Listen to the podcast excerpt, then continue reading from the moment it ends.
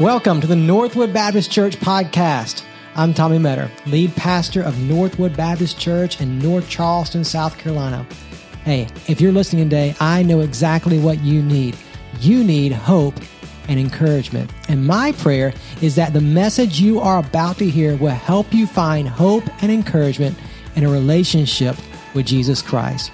If you'd like to learn more about our church, visit our website, northwoodbaptist.com, or follow us on Facebook.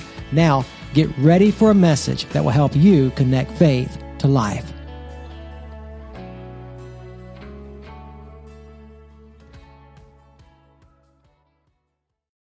Open your Bibles to Genesis chapter 9 this morning. Genesis chapter 9, verses 18 through 29 uh, this morning. Genesis chapter 9, first book in the Bible. If you're new to the Bible, uh, good news.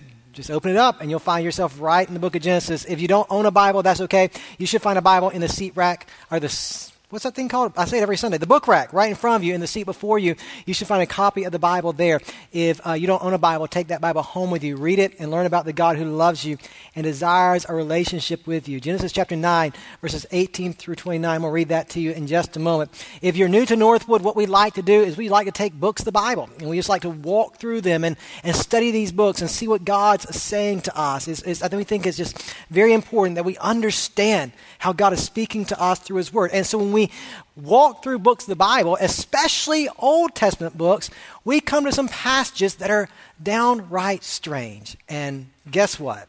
We're at one this morning. So happy Mother's Day. It's going to be really wild. And so uh, you'll see why in just a moment. This is a crazy story, but I think it's going to be really, really helpful for us. So Genesis chapter 9, verses 18 through 29. We'll read that together in just a moment. So, um, we moved to our house in uh, Summerville about a year, right when COVID was starting. We, we moved from one location to the other. And, and one of the reasons why we were so attracted to this house we bought was because right behind us are protected wetlands. And so no one can build behind us forever. They'll have to protect those things. And, and so we get up every morning and look out in the backyard and we can see trees and, and not see, you know, 5,000 neighbors, which is really nice. That's what we wanted, right? And so, so, so it's really cool. Uh, the, the problem with living uh, right there by the protected wetlands are what comes out of the wetlands. And so, so um, there's lots of snakes, and I didn't realize there were going to be so many snakes. And so over the last year, we've seen several snakes in our yard, and a lot of them are just the black snakes, but we have seen uh, several copperheads, which that's a lot of fun. And so, so you know, we try to keep the grass cut real low and you know, so we can see them in the grass, all those kind of things. So, so last week, um, my oldest son Luke, he started cutting the grass, which I'm, I mean, that's a good day. When you get to the day that your son is cutting the grass, that's a huge parenting victory. Just let me tell you, I mean, it just, it's changed my life. And so, so he was out cutting the backyard and he came to me, Dad, Dad, I found a snake. And so, uh, so we went looking for the snake and apparently it had slithered off and done its snake thing. We couldn't find it. But, but again, that's pretty common. We've, we've found several snakes in the yard over the past year. And so, so he went around and he finished cutting the grass. And, and that evening, Stacy was out in the yard with, with a neighbor, and she was out in the backyard. And we just planted a garden a few weeks ago uh, because I don't know why we did it, but we planted a garden. And, and, and so, so I don't know if you know this or not, but when you plant a garden, what you do is you just go outside and stare at it. I mean, that's just what you do. You get up, you water it, and you stare at it, and, and you go out and check on it every day, four or five times. I, don't ask me why, but that's just what you do. And so they were back there staring at the garden, and I was, I was uh, inside studying. I think it was a Saturday night, and the boys were watching the movie, and, and, and Stacy came upstairs, and she said, Tommy, come downstairs, but be quiet. We caught the snake. We caught the snake. Now, I don't know how many of you have ever caught a snake before.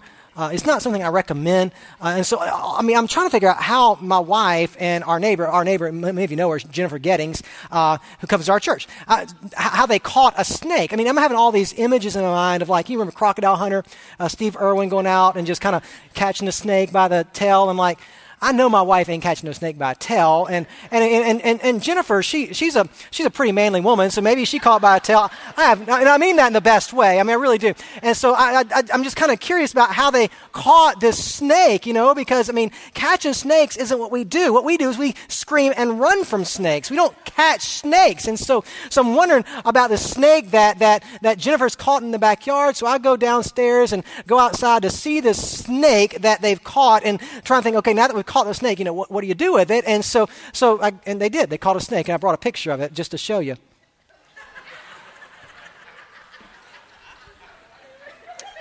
Right?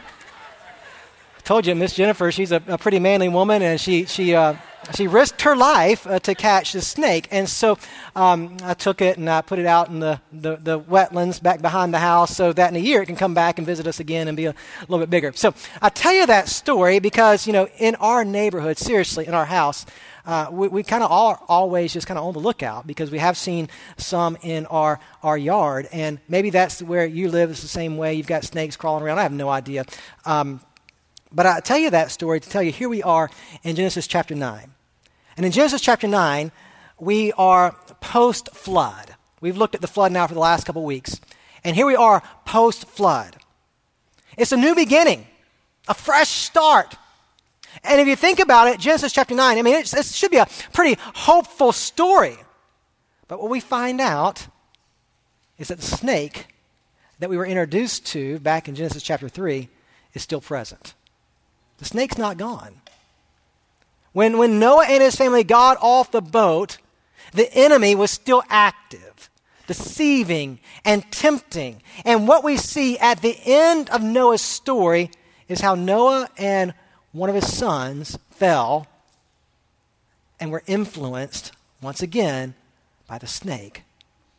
It's an interesting story. And, and to be honest with you, what would have been really good, what would have been really good is if Noah's story ended last week. You remember last week, he gets off the boat, he makes a sacrifice to God, he worships, there's a rainbow in the sky, and, and God makes this promise to Noah that he'd never uh, destroy the earth with a flood again. It would have been great if the story would have ended there, because if the story would have ended there, we would say what? Man, look at Noah. What a, what a great man. I mean, after all, the Bible said that he was blameless that he walked with God, much like Enoch walked with God before him, and Adam and Eve, before they fell in the garden, Noah walked with God, and, and, and he was righteous, such a man of faith. It would have been wonderful if the story would have ended right there because we would all say, Noah, what a hero. But we're going to find out in this story is that Noah's not the hero we think he is. He's a lot like us very easily influenced by the enemy, by the snake, and very easily, like us, giving in to temptation and sinning against God. This is a crazy story. And what I want to show you this morning, and, and, and really, really there, there's probably lots of things we can talk about as we look at this story, but I think this story for us is a reminder that no matter how long you have walked with the Lord, listen, listen, and some of you, you, you might not believe this, but it's true.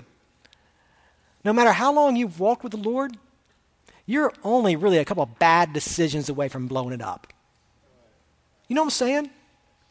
You're a couple of bad decisions away from a disaster in your life. And we see that in Noah's life.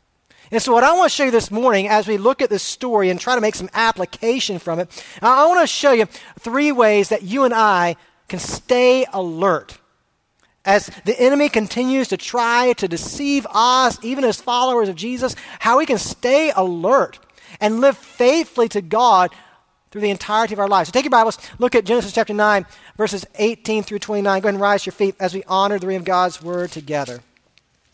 Beginning in verse 18, this is what the Bible says Noah's sons who came out of the ark were Shem, Ham, and Japheth.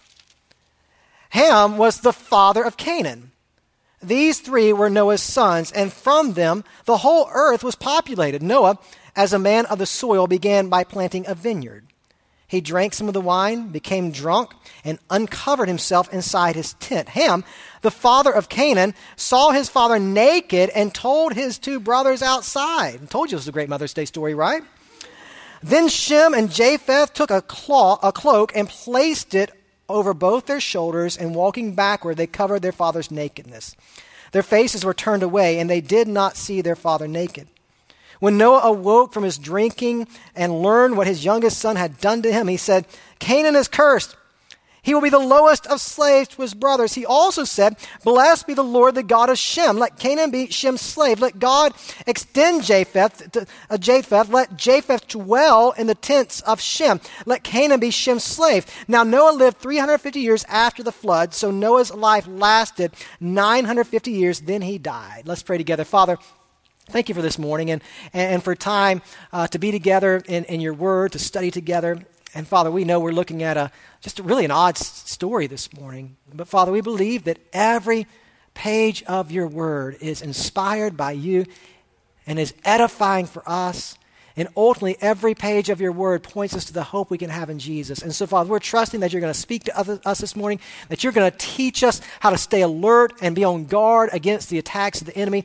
And, and Father, we're trusting that as your Spirit speaks, you're going to do a work of transformation in our lives. So help us to listen carefully with hearts that are ready to obey you and ready to walk by faith. And I ask it in Jesus' name.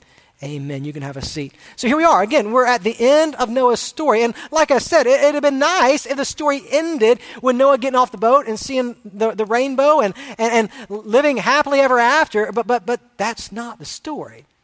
And, and Moses, the author of the book of Genesis, he doesn't give us all the details that we might want, but you can imagine what it must have been like those days after the flood.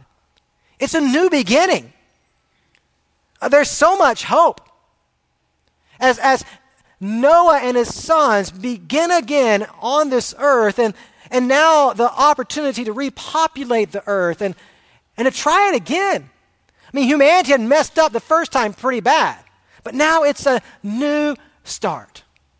And if you think about it, Noah, after he gets off the boat and makes that sacrifice and hears from God, me just imagine. He's probably tired of animals, right?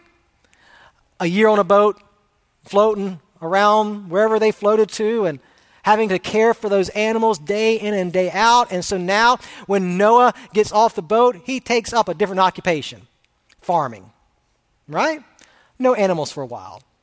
And, and, so, so there he is, and, and the Bible says that, that he plants a vineyard. And I can imagine that he was much like me and, and Stacy every day going out and looking at his garden to seeing how it was growing.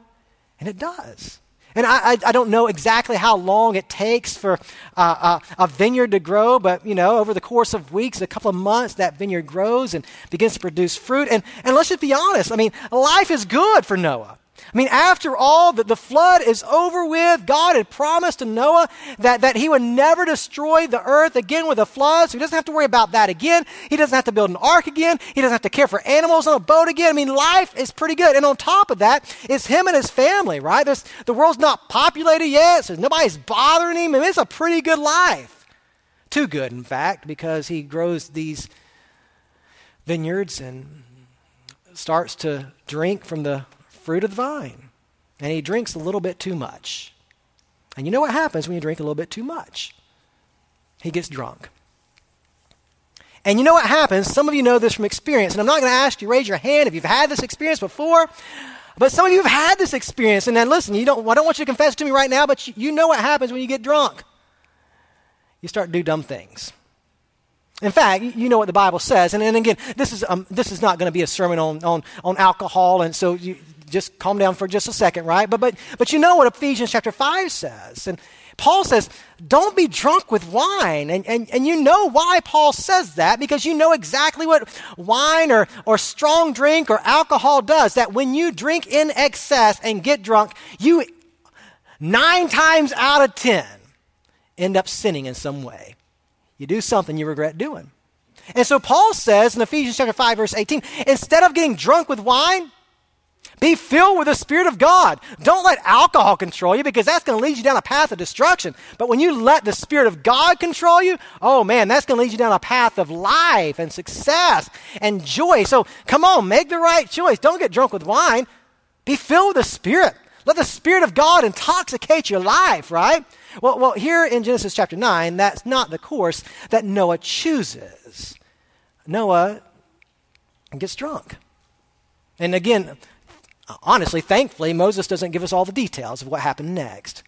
But next thing you know, Noah's passed out in his tent, drunk and naked. Happy Mother's Day. I mean, you know, I mean, what kind of story is that? But, but there he is. He's in his tent. He's, he's passed out and he's, he's, he's naked. And, and, and, and all of a sudden, now watch this. I want you to get this. All of a sudden, you know what Noah looks like? He looks a lot like Adam. Because we had such hope. When Noah came off the boat, we had such hope that, that humanity would be better. That this time, someone would get it right. But Noah, now watch this. He ends up just like Adam. In a lot of ways, he's influenced by the enemy. He takes from the fruit of the vine, he takes too much, he drinks, he gets drunk, and just like Adam was naked and ashamed after he fell in sin, here's Noah, naked and ashamed. Noah has three sons. One of those sons, his name is Ham. Now, notice twice in the text when Moses gives us Ham's name, he says that Ham is the father of Canaan. Now, we'll get to that in just a moment, but you need to hold that detail. So, so Ham, and again, Moses doesn't give us all the details, but, but, but I'm assuming that he goes looking for his father. And, and I've read a lot on this passage over the last couple weeks. I've read a lot of different Bible commentaries, a, lot of different theologians that, that, that write about this passage. And, and, and, and, and theologians and Bible scholars and commentators, they're all over the place as to what actually happens. But here's what I think probably happened. Ham was looking for his dad. And so Ham goes to Noah's tent and he opens up the tent and he just cannot believe what he sees. Because after all, Noah, he was our second chance. And, and, and over the years, right, while Noah was building the ark, Ham was there helping him. And, and Noah was such an example of faithfulness and such an example of righteousness and such an example of what it meant to walk with God. I mean, uh, Noah was that kind of dad that, that just always seemed to do the right thing. And, and Noah preached about trusting the Lord and walking by faith and staying away from sin and all that kind of stuff. And, and now Ham walks into the tent and, and he sees his dad passed out, naked, and drunk. Huh. Noah's not as blameless as he thought he was. Noah's a sinner too. Who knew? Noah messed up. And, I imagine that in that moment, that, that, that Ham just, he just can't stand it. He can't take it just to, to see it because he's heard it. He's heard his dad talk about, right? The uh, walking with God. In fact, you know it because we saw it in the text several times over the last few weeks where it says that Noah did all God commanded him to do. But in this instant, Noah blew it. He blew it. And Ham I can imagine that, that, that after he sees his dad, he, he runs out and he finds his brother, Shem and Japheth. Guys, come on. You ain't going to believe this. Dad, he got drunk. He's naked. He's passed out in his tent. You guys, you've got to see this because dad's been preaching to us all of our lives about trusting the Lord and walking by faith and doing the right thing. He ain't done the right thing. You guys, you've got to come see this. Come check out dad. I mean, he's, he's passed out in there. You're going to get a good laugh out of this. And it's interesting, right? And I think in some ways, now follow me carefully, I think in some ways, in this moment, Ham, in some ways, is like one of his ancestors, Cain. Do you remember Cain? Cain had no regard for the life of his brother, and he killed him. Now, obviously, Ham does not kill his father Noah, but in this instance, Ham doesn't have a lot of regard for his father's life. He's mocking him. you guys won't believe this. Come see our dad naked and ashamed. And so he takes his brothers, and, and, and his brothers are the opposite of him. Where, where, where Ham looks a lot like his descendant Cain, right? Someone who followed the ways of the serpent. If you think about it, Shem and, and Japheth, they're a lot like God. Because in, in the Garden of Eden, now watch, after Adam and Eve sinned, what did God do? Covered Adam and Eve's nakedness. You remember that? Covered their shame. And that's exactly what, what Shem and Japheth do. Uh, they, they go into the tent, and, and Moses, he gives us detail here. He wants us to know uh, that, that these two godly brothers, they did everything they could to avoid seeing the shame and nakedness of their father. They walked in the tent backwards, carrying a cloak, and covered him up. And then the next morning, Noah wakes up. And some of you, again, I don't want you to raise your hands and tell me, but some of you have been there. Some of you have woken up the next morning after a long night of partying. Some of you have woken up the next morning after a night of intoxication. And just that, that stupor Like, where am I? How'd I get here? And he wakes up. All he's got on is a cloak. He doesn't remember what happened the night before. He doesn't remember, you know, what, what led him into the tent. He doesn't remember how he passed out or any of those things. But, but again, Moses doesn't give us all the details. But he learned what Ham did. He learned what his son did. That his son had made a mockery of him. And his son had, had went and told uh, uh, Shem and Japheth what he had done. And so this is really interesting. You come down and look at what it says, for example, in verse 24. When Noah awoke from his drinking and learned what his youngest son had done to him, he said, Canaan is cursed he will be the lowest of slaves to his brother. Now stop. Stop. You, look at it again. Look, look, look. Canaan is cursed. Wait, wait a minute. Ham's the one who did it. But notice that Noah does not curse Ham. He curses instead his grandson. Why? Let me answer that question for you. I have no idea.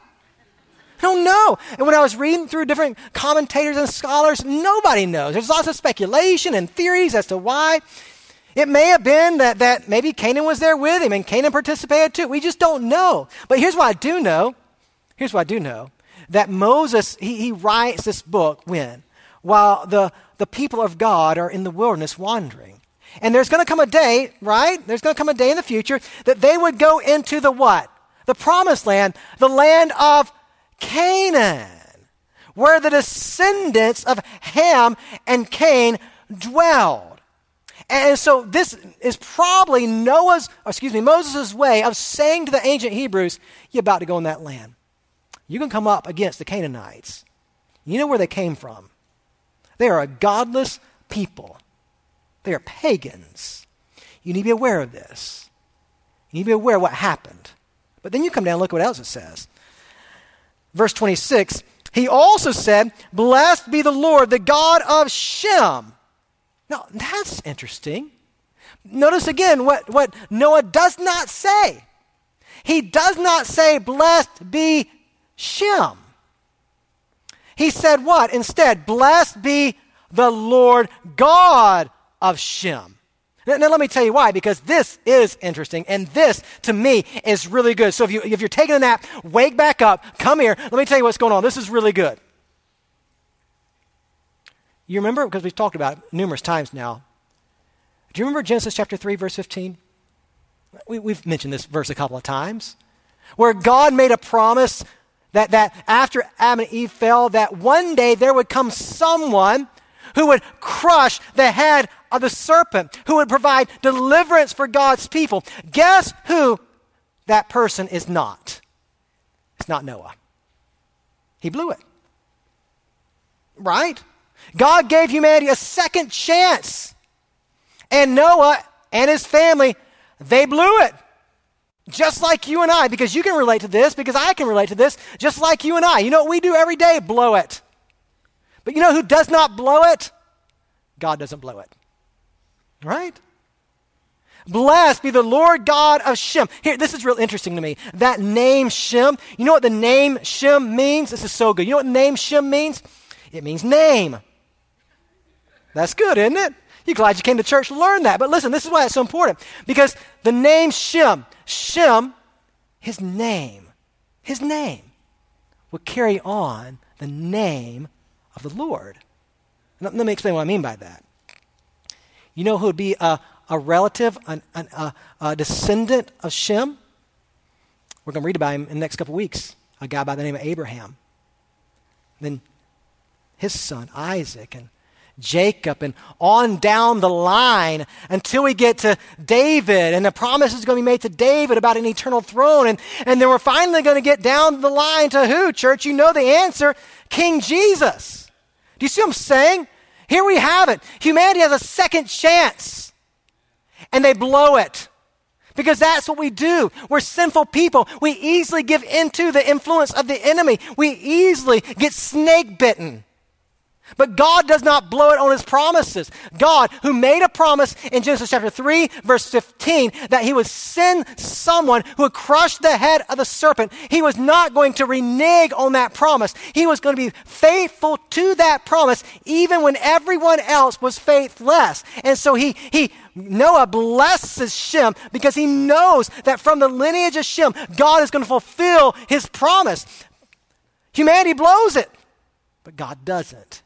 He's faithful. That good? Now, come on, let me show you something else. And then you get down uh, to, we got to go fast. Oh, man, we got to go fast. Faster. Here we go. Buckle up. You come down to verse 27. Let God extend Japheth. Let Japheth dwell in the tents of Shem. Let Canaan be Shem's slave. Now, we're going to get into it in the next couple weeks, Genesis chapter 10. And in Genesis chapter 10, we, we have uh, the, the story, was really more of a list than a story, but a list of the nations the, the, the sons of these three sons of Noah. And, and what you're going to see about the descendants of, of Japheth is the descendants of Japheth. Now, watch, you, you come on close. I, we're getting a little bit deep, but hang with me. The sons of Japheth, you know who they're ultimately going to be? The Gentiles, the Gentile people. Now, notice what it says.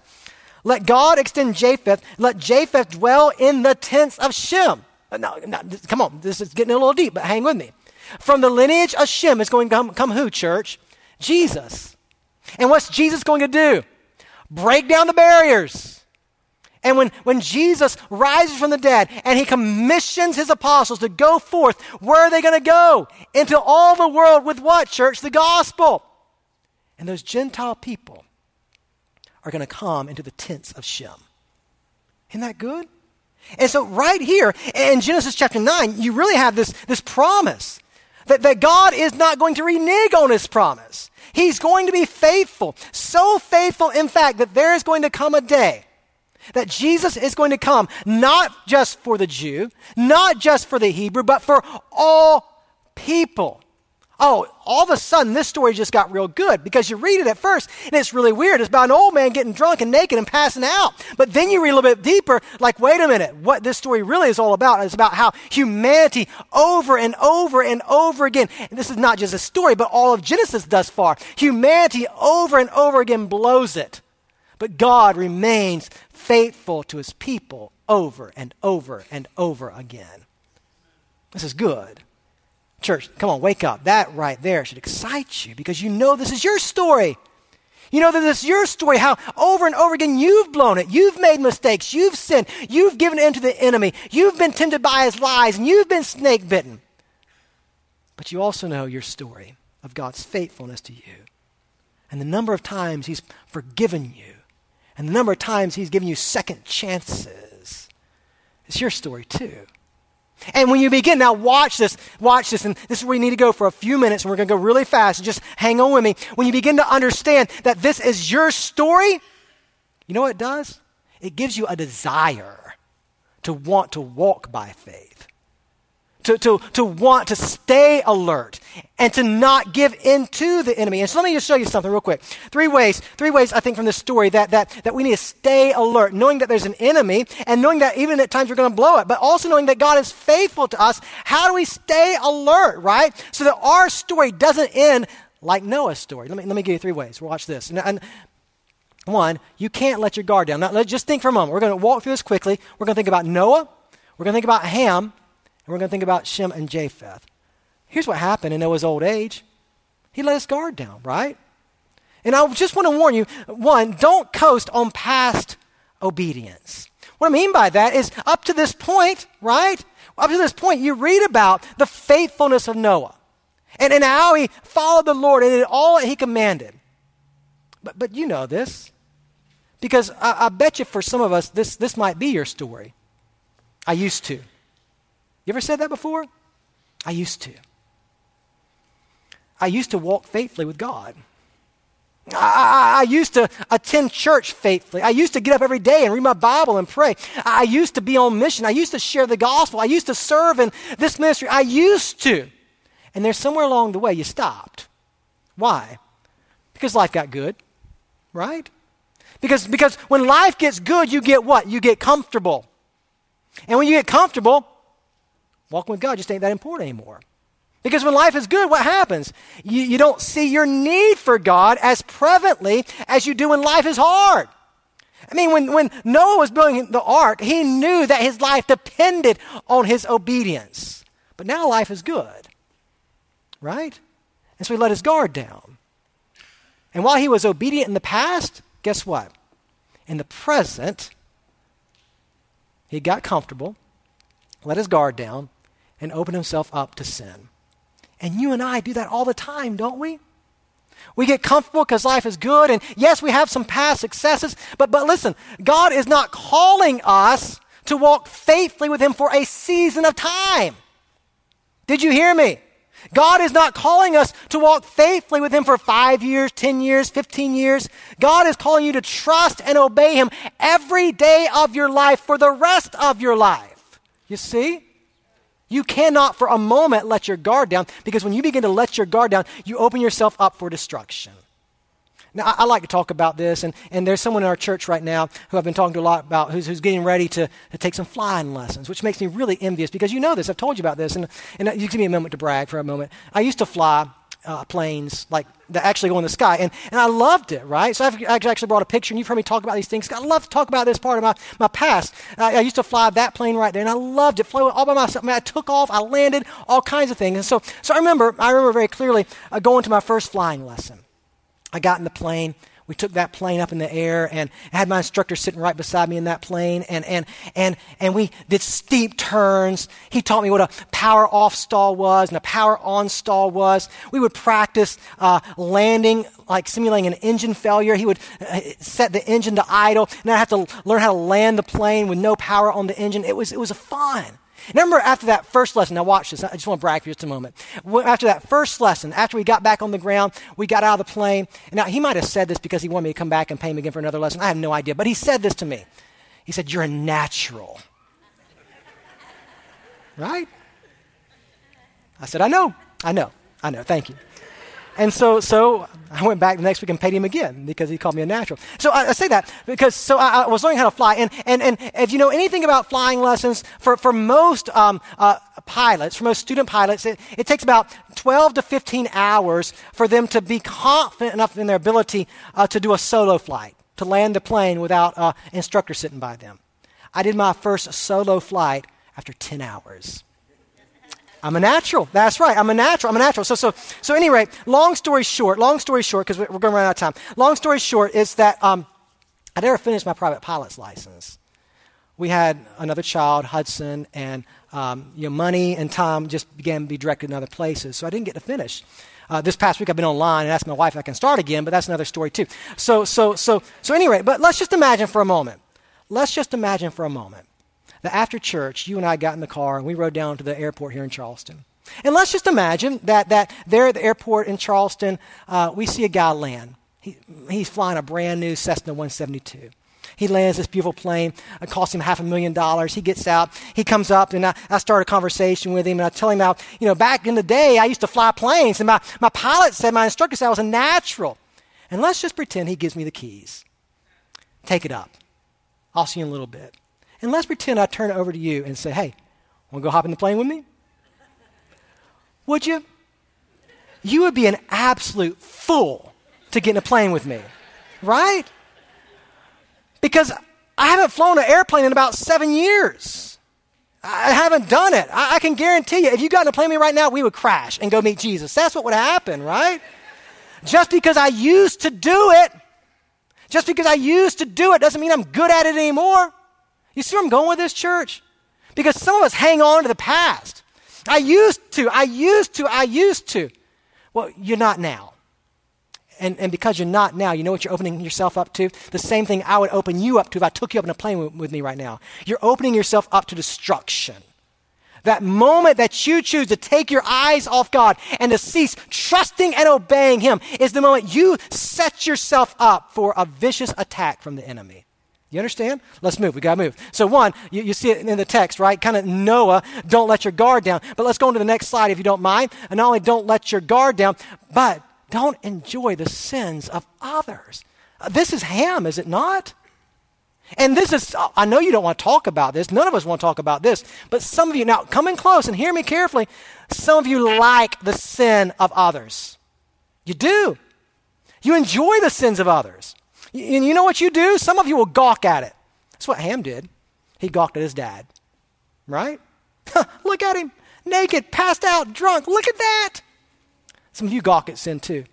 In fact, I know you don't want to talk about this, but there's some of you, men and women, who will choose today at some point to go on a computer and spend a couple hours gawking at pornography.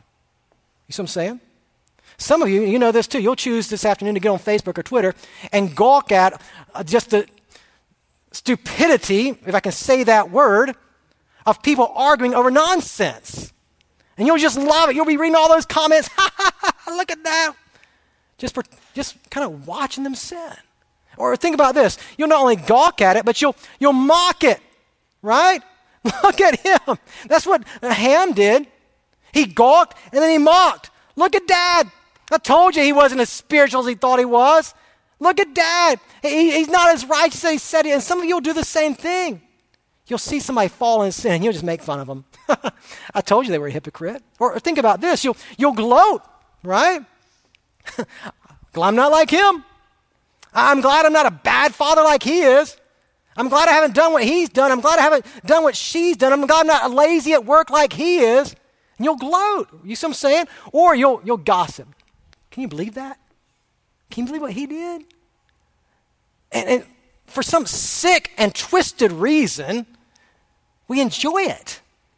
We enjoy the sins of others because when we see others fail, right? makes us feel just a little bit better about ourselves. And can, can I just tell you, if that's you, if you enjoy gawking at sin or mocking or gloating or gossiping about it, guess what? You're sinning too. You understand? And some of you, you could never dream about getting drunk and naked and passing out in a tent. That, that, you'd never do anything like that. But you'll gossip about it. You see what I'm saying? You would never, you, you, you would never, right? You would never cheat on your wife or be in an adulterous affair, but you'll watch it on TV. You see what I'm saying? You're just as guilty. Keep your guard up, church, right? You can't enjoy the sins of others. Right? And let me show you one more thing, we'll be done. We'll be done. Finally, you, you can't let your guard down. You can't enjoy the sins of others. But, but let me show you this last slide. You can, you can, you can cover the sinner with love. So then you have what? Japheth and Shem. That's what they did. Where, where, where Ham mocked his father, where Ham gawked at his father, where Ham gossiped about his father. Come and see this. You're not going to believe this. Shem, Japheth, they love the sinner. Uh, you've heard this statement hate the sin, but love the sinner. Right? Hate the sin, but love the sinner.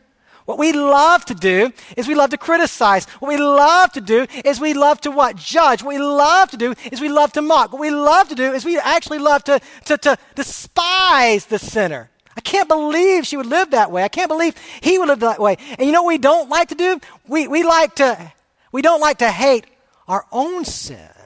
You see what I'm saying? And since we don't hate our own sin, we're quick to point out the sins of others, but we're very slow to deal with our own sin. Hate the sin, but love the sinner. Love the sinner so much that you help the sinner. I mean, again, you see this picture here in this passage of grace. The grace that God shows, right? We're going to see the, the lineage of Shem and the promise come to fruition, but the grace that Shem and Japheth show to cover their father's shame and nakedness, to, to help him. And, and listen, I, I know you'd agree with this. I don't have to tell you this. You know that our world is broken. And I bet you there's not one of us in this room right now that would say, you know, United States of America, man, we're going in a fantastic direction right now, right? I bet we would all say that there are things about our country, about our world, that we wish were different. But instead of complaining about all the sin and instead of, of, of, of, throwing around so much gossip and hatred and division, what would happen if we loved people so much that we help people instead of harming people? If we help people instead of hurting people with our words and actions, what would it look like if we as, as, the church actually did what we were called to do? And that's to show a little grace and love and point people to the hope they can have in a relationship with Jesus, right? First Peter 4 verse 8 says, love covers a multitude of sins. And aren't you glad that love covered your sins? Because you ain't no different. I know we don't want to admit it, but you were no different than Noah. You are no different than Ham. You are no different than Adam and Eve. You are no different than Cain or any of these other crazy stories we're going to study in Genesis about these people who did really dumb things. You ain't no different. The last time I read the Bible, it told me that all have sinned and fallen short of the glory of God. And the last time I read the Bible, it told me that for God so loved the world that he gave his only begotten Son that whoever believes in him will not perish but have everlasting life. Aren't you glad that you are loved so much by God that he saw your sin? He saw your shame. He saw your nakedness. He saw the things that you have done, and that He chose to send His Son who would go to a cross and die naked for you, who would be put to shame by people for you. Aren't you glad that on the cross, all of your sins were placed on him, and he took your punishment so that you could be given the gift of his righteousness. Aren't you glad that the love of God has covered all of your sins? And this one who died for you on a cross, who took the punishment you deserved, rose from the dead three days later, so you can have the guaranteed assurance that if you believe in him, you trust him, that, that, that if you turn from your sins and turn to him, you will have the gift of eternal life. You see? What would happen? How would your life be different? How would the church be different? How would the world be different, my friend? Right? If we just treated people the way that Jesus treated us. You see? Don't let your guard down. Don't let your guard down. There's an enemy who's wanting to attack you. And don't enjoy others' sins. Instead, let's be a people who, because of the grace we've been shown through Jesus, now desire to be a people who show grace and share grace and, and be a help to people instead of a hurt to people. Let's be a people who major in the grace of God and point people to the one who is the way, the truth, and the life. This morning, as we end our time together, maybe you're in this room and you've never placed your faith in the one who's come to live for you, to die for you, and rise again for you. This morning, if you've never placed your faith in Jesus, now would be a wonderful time to do so. In the corners of this room are two crosses. There are going to be people at that cross, at these crosses, who are there who want to pray with you and help you begin a relationship with Jesus. You can experience grace, the hope, and with, with, with full knowledge that, that after you come to faith in Jesus Christ, you might mess up again. But God's not going to mess up. He's going to keep loving you, He's going to keep nurturing you, He's going to keep growing you into the person that He wants you to be as you walk by faith. You go one of those crosses or come down front. I would love to talk to you about how you can begin a relationship with Jesus this morning. For those of us who are followers of Jesus, come on, let's be honest. There is an enemy who is attacking us, and you've given into his attacks. You've let your guard down. You're engaged in things that you know dishonor the Lord. You've been gawking over the sins of others. What you haven't been doing is grace, right? Asking God for grace, asking for forgiveness of your sins, and extending grace to others. Maybe you're here this morning as a follower of Jesus, and, and, and I don't know how God is speaking to you, but He is. And, and this moment, this time of invitation, is a time for you to do some business with God. You respond to His voice now as He leads you. Let's pray together. Father, thank you for this morning and for time in your word. Thank you, Father, for the truth of your word for that person in this room who's never given his life or her life to you, I pray that person would come trusting you as Lord. Father, help us. Help us to know your grace and help us to live in light of your grace. Help us, Father, to hate our own sin, to know that you have better for us, to know that you long for your children to walk by faith, trusting you, putting sin to death. Father, as your Spirit speaks to us in these final moments, help us to respond to you now in faith and obedience and ask it in Jesus' name. Amen. You rise your feet as a time of invitation together. You come now as the Spirit of God leads you.